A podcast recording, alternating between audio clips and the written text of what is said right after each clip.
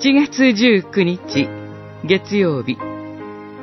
主は平和を宣言される。詩編85編。主は平和を宣言されます。ご自分の民に、主の慈しみに生きる人々に、彼らが愚かな振る舞いに戻らないように、主を恐れる人に救いは近く、栄光は私たちの地にとどまるでしょう。85編、9節、10節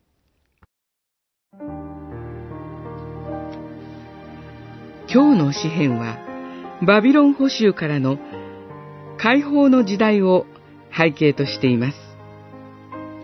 エルサレムへ帰還することは、捕囚の民にとって長年の願いでした。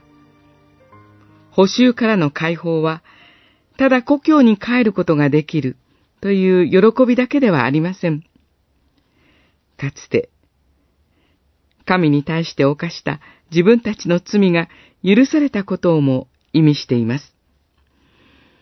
ところが、五節以下の言葉には、喜びよりも、なお苦しみの中に置かれ、神の怒りが続いているような状況が描かれています。これは一体どういうことなのでしょう？この時代のことを扱った絵面記によると、エルサレムへの帰還と都の再建は思ったよりも長期間にわたりました。